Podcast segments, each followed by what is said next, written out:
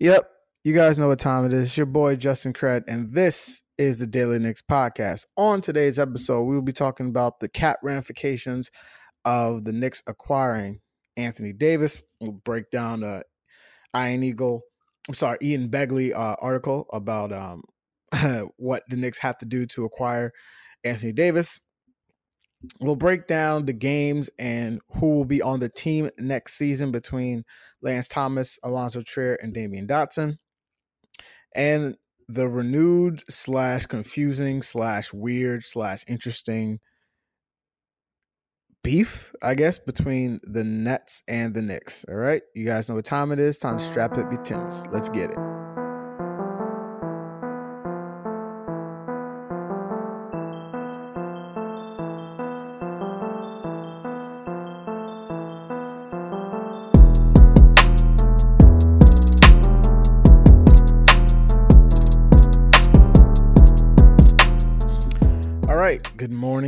Guys. I'm recording this Friday morning, and we are going to talk about the Knicks, um, like we do every single time of this podcast. Just me for today's episode.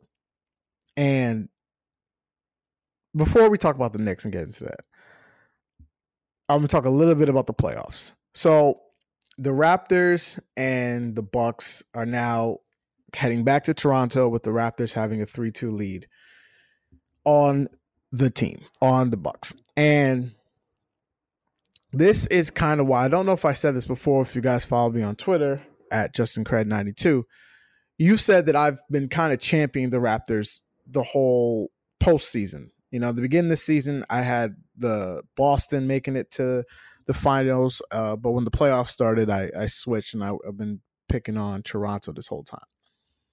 Now, it's funny is that these playoffs are so close that literally the cream rises to the crop. Like you really do get the most credit winning in the postseason just because of how close these games are. If you look at them, if you break them down, it's about just these conference finals. There's a strong argument that you know the Bucks could be up the Bucks could have won this series already. There's a strong argument that the Raptors could have won this series already. You know, game one, the Raptors had a lead heading into the fourth quarter, blew the lead. Then they got blown out in game two. Then game three went to double overtime with the best player in the series fouling out, or the best player for the Bucks fouling out, excuse me, and the Raptors basically saving the their season. And then since that game, they've won the next two it's almost um it's crazy how how close all these are for the fact that one or two plays basically are deciding this whole thing and the fact that we are going to for some reason online completely eviscerate whoever loses in these playoffs and for me i have the raptors winning the whole thing just because I I really didn't understand the idea of why Kawhi Leonard was thought was an afterthought. I understand he didn't play last year, but when he was playing, he was an MVP candidate and was a Finals MVP, a two-time Defensive Player of the Year award winner. I didn't see the need for everyone to just start writing him off necessarily or thinking that he was just a product of Gregg Popovich's system. Um, these playoffs are showing that he's one of the best players in the league. And it's also showing that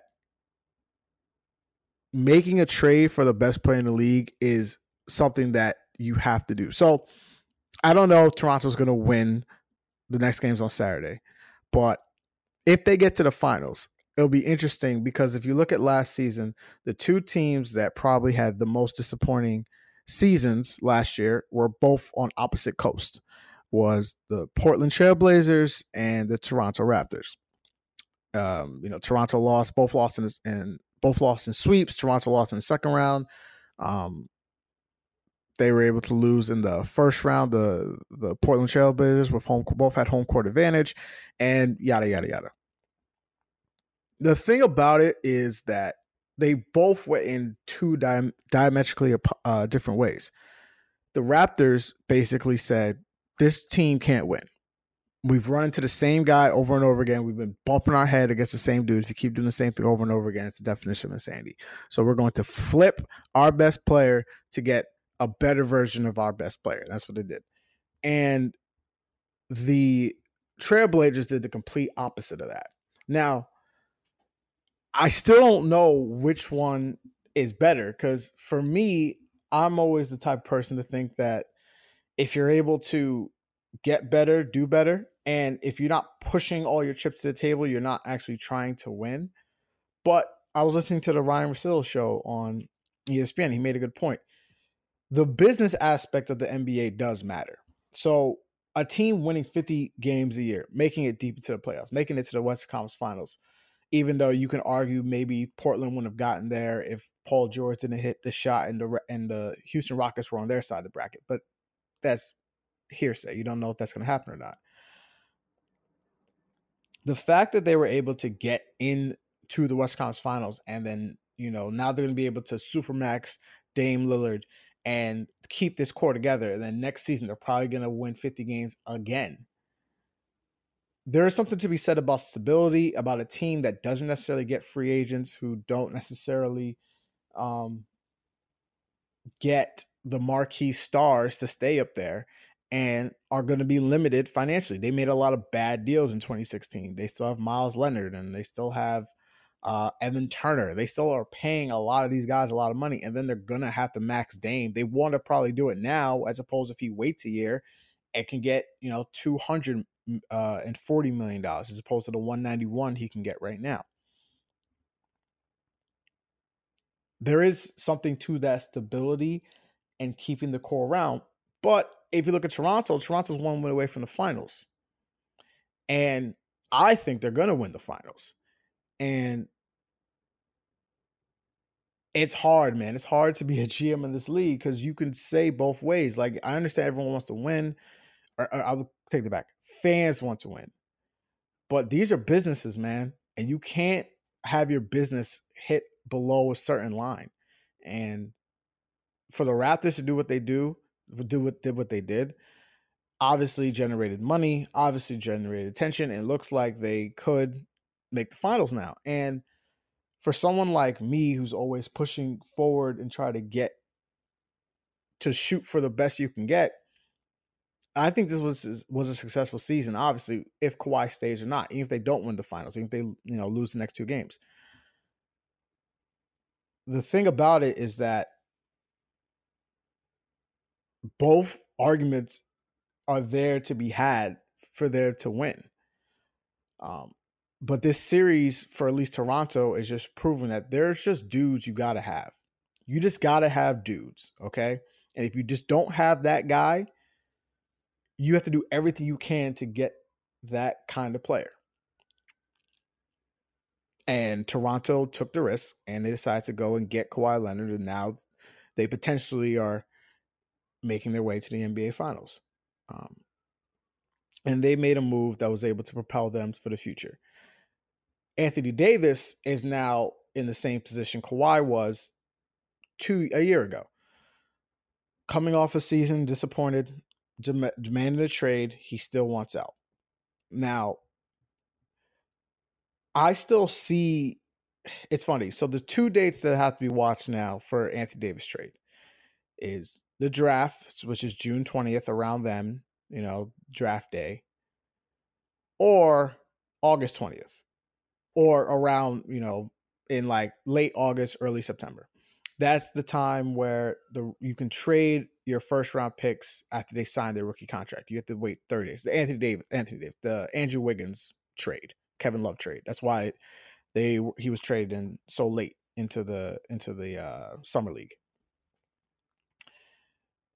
Those are the two points, and I'll, if if he's not traded at those two points, then obviously the next one would probably be the trade deadline so here's my thing for for all the times we look at these, if you look at these megastar trades, I like to call them, for dudes who were able to get guys to to stay and to to come over. Kyrie, you had Paul George, and now you have Kawhi. Paul George stayed. We don't know about Kyrie and we don't know about Kawhi. Let's just say Kawhi stays and let's I don't see it happening, but let's say Kyrie stays too, right? So of the three times that this this these type of trades happen, three of them stayed. But even if, even if Kyrie doesn't stay, two of the three stayed. I think that's going to give a lot more teams a lot more incentive to want to make this trade. I know everyone has the Knicks. I know everyone thinks it's going to be the Knicks, the Lakers, maybe Boston. I think it's going to be the Clippers, but there are other teams that I think might jump into this mix while you don't know that aren't necessarily the name that we think they thought of. No one thought Kawhi was going to the Raptors last year. You know, it was um, it was L.A. or I think I think New York was also a possibility. I heard Philly. Like there was a bunch of other teams, but no one had to, the, the the Raptors. And for me, as much as I just praised the Portland Trailblazers, what if you can send CJ, Jusuf Nurkic, and two first round picks to the Pelicans and just get back Anthony Davis and you make them take Solomon Hill's contract? Is that is that such a bad deal for New Orleans? The issue is you don't know what David Griffin wants. But for a small market, I'll make the argument that a small market team that has the the lowest attendance or one of the lower attendance of teams in the league just got blessed with Zion Zion Williamson. It is not about getting Zion young players, a bunch of young guys so they can grow together. No, it's about getting him with some ballers. That's what you got. And the Knicks deal and the Lakers deal both do not give Zion the ability to learn from experienced veterans and even have a chance to make the playoffs. If CJ comes again, don't know about Nurkic's Nurkic injury. That's going to be obviously the kind of little screw in this, just because you know Paul George and uh, Gordon Hayward both, you know, took a year after they even got hurt to really got get back into form. Gordon Hayward still underachieved a little bit this year. you can have an argument that that team's actually probably going to be a more viable team than if you send him to New York and you get back a bunch of role players essentially, or if you send him to LA. I mean, that's a quick way to get you fired. Now, yeah, like yeah, like uh, like it it makes sense that um you're able to get a a bunch of young players and a bunch of picks and things like that and able to basically like use those in the future and then you know get more players and all sort of stuff when you're trading superstars, you're not getting back equal value. No one's trading a star, uh, an elite level one for elite level one. Like an Anthony Davis, LeBron James trade is not happening. A Kyrie for Dame Lillard trade is not happening. Those trades don't happen. You try to take the other person's star to pair with their star, basically send them stuff that they can sell to the owner as a good trade. David Griffin's got to realize, like, yeah, you can get a bunch of picks in the future, but if your team doesn't win, you're not going to be able to use those picks. You're just going to be able to, you're going to get fired, and then the next GM's going to come in and then take whatever you got and then basically splurge and then try to fix the franchise after that and then use what you had and take all the credit for it. So while I would love to see Anthony Davis on the Knicks, obviously, this is still very fluid, and I I'm I'm not 100 percent sure that the Knicks are have the best stuff to be able to get him. Speaking of the stuff that the Knicks have to get him, transition over into the scenarios of what happens if they can try to get Anthony Davis. So this is all again assuming Kevin Durant is signed on the dot line. He's already on the team. We're making moves after this. Now, the scenario of trading for Anthony Davis into um into your cap makes a lot of sense in the sense of that it probably won't be as expensive to get him in in terms of like stuff you have to give up. Um and it also means that you now have two basically legitimate uh you have two legitimate all defensive caliber players. I know I know Kevin Durant didn't make the all defensive team, um, but you have two legitimate all world defenders, and they're going to be able to now go and guard and defend the paints and do whatever they got to do to stop the other team from scoring. You also have two dynamic offensive players that you can probably put in the pick and roll. Yada yada. I don't need to go on to why this is so good. The issue obviously is going to be the rest of the team in the guard play. So in Begley's piece in the trade, it's all about the cap ramifications, and the Knicks don't have to necessarily sacrifice any of their like players. They have to cut anybody. They can keep everybody around. The issue is going to come into is when you try to get Durant another max guy and then get Anthony Davis. This is where it kind of gets a little complicated. So I'm going to read the little part that's most important. So it says if you exercise the latter of these three options, basically the Knicks, you know, sign, keep Damyean Dotson or waive him, or keep Alonzo Trier or waive him. Um, it comes down to Anthony Davis basically waiving um, his trade kicker. Basically, he could waive five point one million dollars that would that we the Knicks would have to accept into our cap, and then put out into the. Uh, and then like that actually affects the way we can get other stars or get Anthony Davis or how much we have to trade back and all this other stuff. So the point is says if if Davis does waive his trade bonus, the Knicks could reach the 21.6 million to put them put together various packages, including assuming number three overall pick RJ Barrett, Frank Ntilikina, Dennis Smith Jr., and Damyean Dotson, along with Harry Jenkins and Ellenson and a bunch of other stuff. If Davis says he doesn't want to waive his trade bonus, the Knicks would have to make a trade that includes Kevin Knox just because to make the money work. Kevin Knox makes more money than, you know, Ellenson or Jenkins. So the the trade exception or the trade part of this is is going to be important because the money that the Knicks have, the Knicks don't have any large contracts on their deal, which is good in the sense that they now have all this money to spend Eh, but it's bad in the sense that they don't have the ability to make the same trades that the you know the Lakers or the Celtics or whoever have. They they they, just, they don't have anyone making anywhere above nine million dollars outside of you know not even the first round pick RJ if he comes will, will make that much money. Um, so the the ramifications of that is going to cost the Knicks in the future. Now you might want to think that oh well if the Knicks just pick up you know, keep um Lance Thomas. Lance Thomas makes seven million dollars. That's not fully guaranteed. You can trade him also, and then the Pelicans can waive him and then only, you know, say one million dollars. The issue with that is that the Knicks would have to make this trade before the before the the draft because his contract becomes fully guaranteed on the 20th of June. So it's highly unlikely that the Knicks A are going to pick up Lance's contract in the first place and B, they're not going to hold on to it in the sense that just to potentially, you know, trade for Anthony Davis when they still have to spend that money on signing for agents and they want to be able to maximize most of the space. So it's going to take a lot of issue. It's going to take a lot of stuff. That's just the the basic parameters of it. Now you get into the actual deals of like what is enough to get to get Anthony Davis on the team. The three best things the Knicks have are, or I guess the the cream of the crop of the trade would be RJ, I believe Mitch, and I would argue the two picks that um Knicks got from Dallas.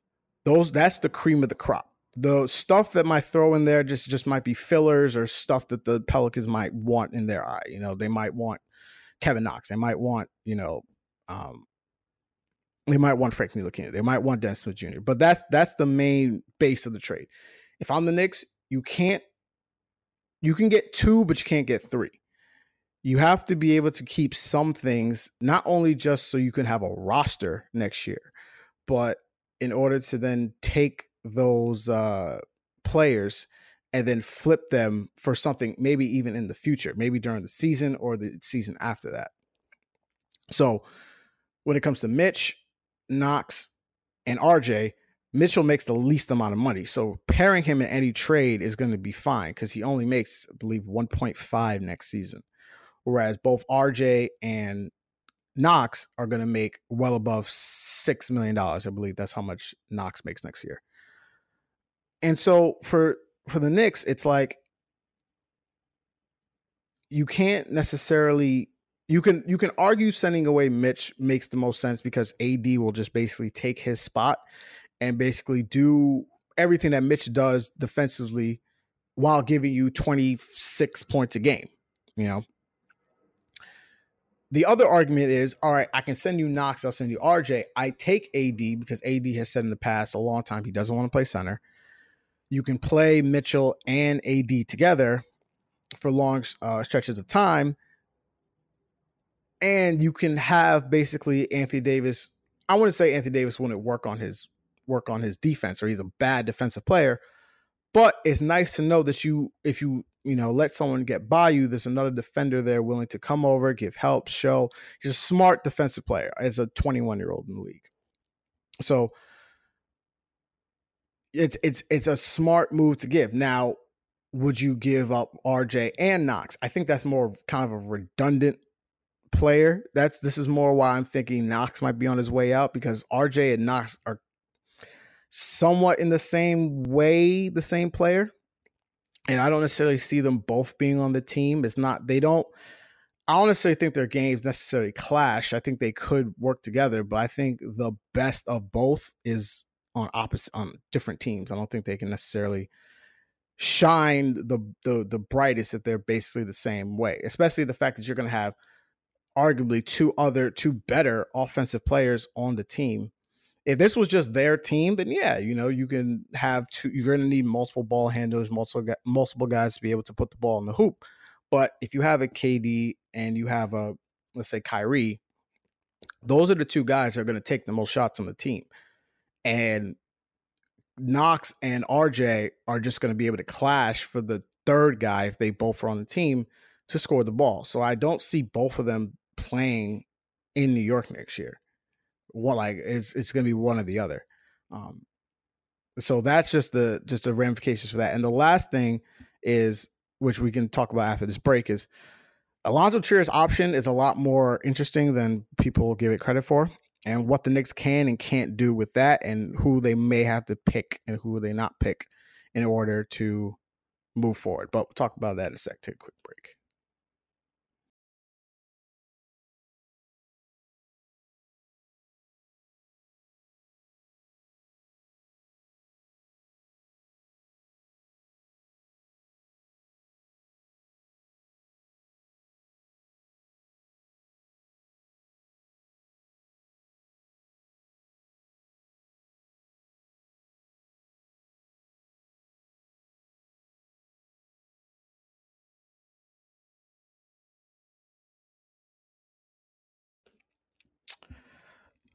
What's up? All right, back in it, and we're still just breaking down real quick the the Knicks basically trading for Anthony Davis, still with getting Kyrie and KD and getting Anthony Davis. So the Alonzo Trier contract, which I feel like most people didn't really think about at the time, is actually going to play a huge factor in the Knicks, you know, summer plans.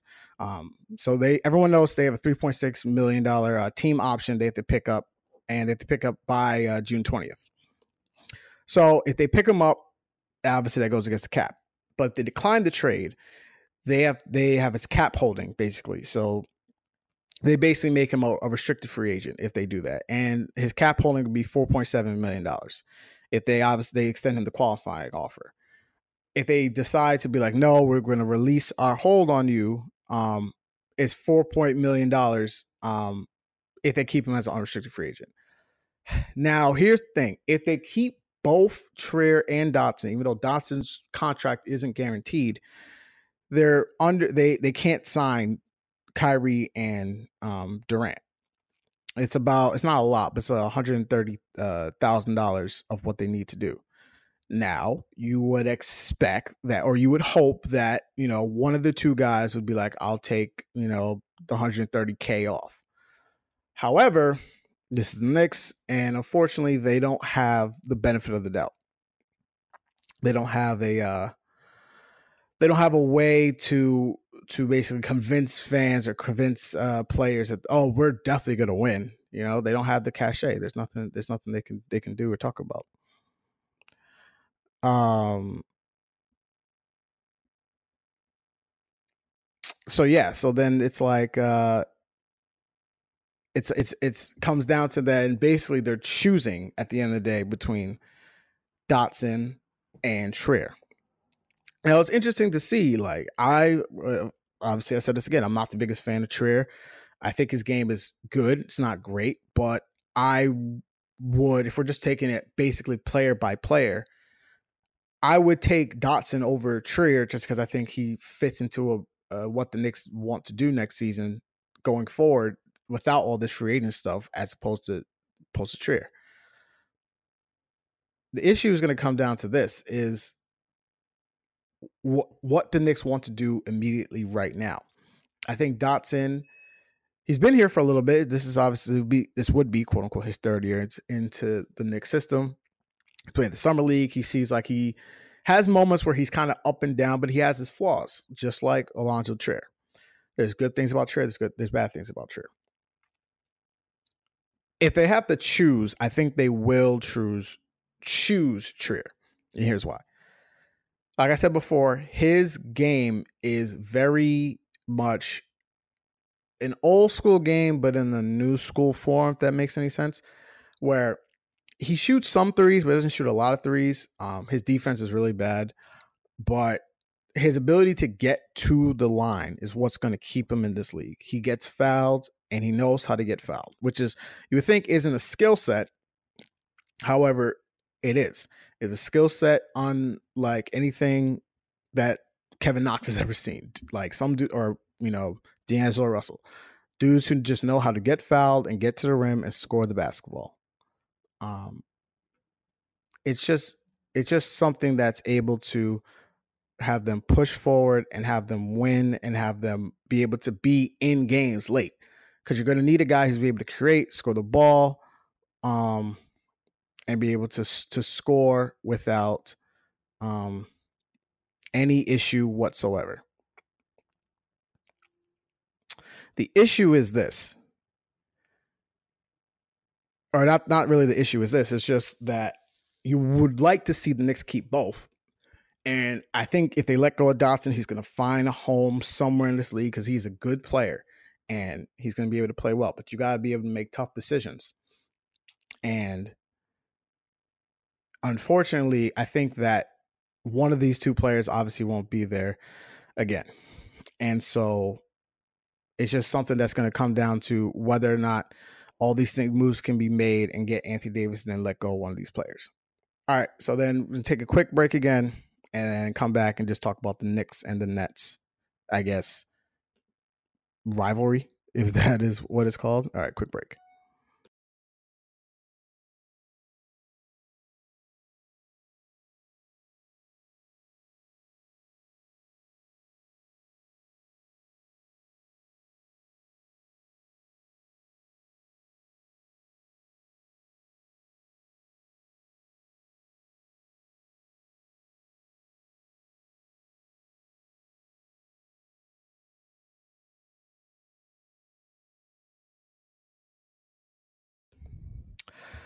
All right, back in it.